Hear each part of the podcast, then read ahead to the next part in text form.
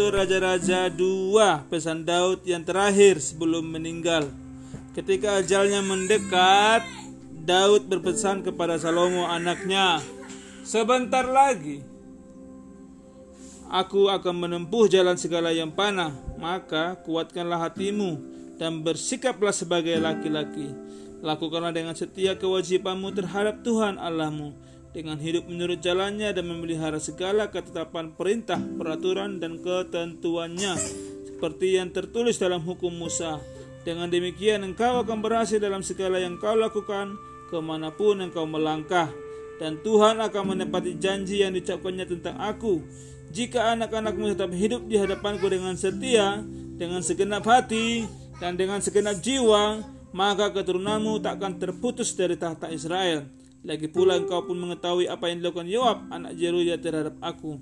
Apa yang dilakukannya terhadap Abner bin Ner dan Amasa bin Yater kedua panglima Israel. Ia membunuh mereka dan menumpahkan darah pada masa damai seperti pada masa perang sehingga ikat pinggangnya dan kasut kakinya berlumuran darah. Bertindaklah bijaksana dan jangan biarkan orang yang ubanan itu turun dengan selamat ke dunia orang mati. Tapi kepada anak-anak berzilai orang Gilead itu haruslah kau tunjukkan kasih setia.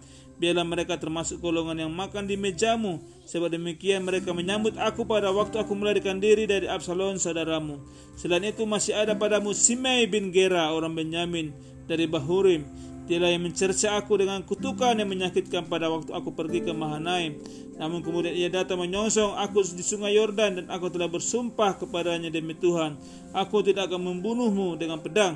Sekarang janganlah bebaskan dia dari hukuman sebab engkau orang yang bijaksana dan tahu apa yang harus kau lakukan kepadanya. Engkau harus membuat orang yang ubanan itu turun ke dalam dunia orang mati dengan berlumuran darah. Kemudian Daud mendapat perhentian bersama nenek moyang dan ia dikuburkan di kota Daud. Daud memerintahkan orang Israel selama 40 tahun di Hebron.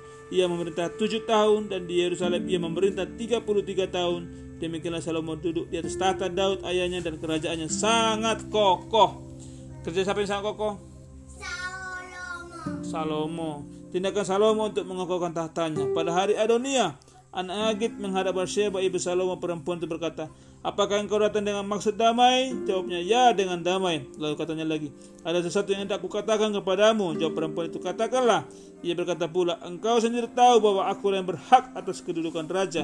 Dan bahwa seluruh Israel mengharapkan supaya aku menjadi raja.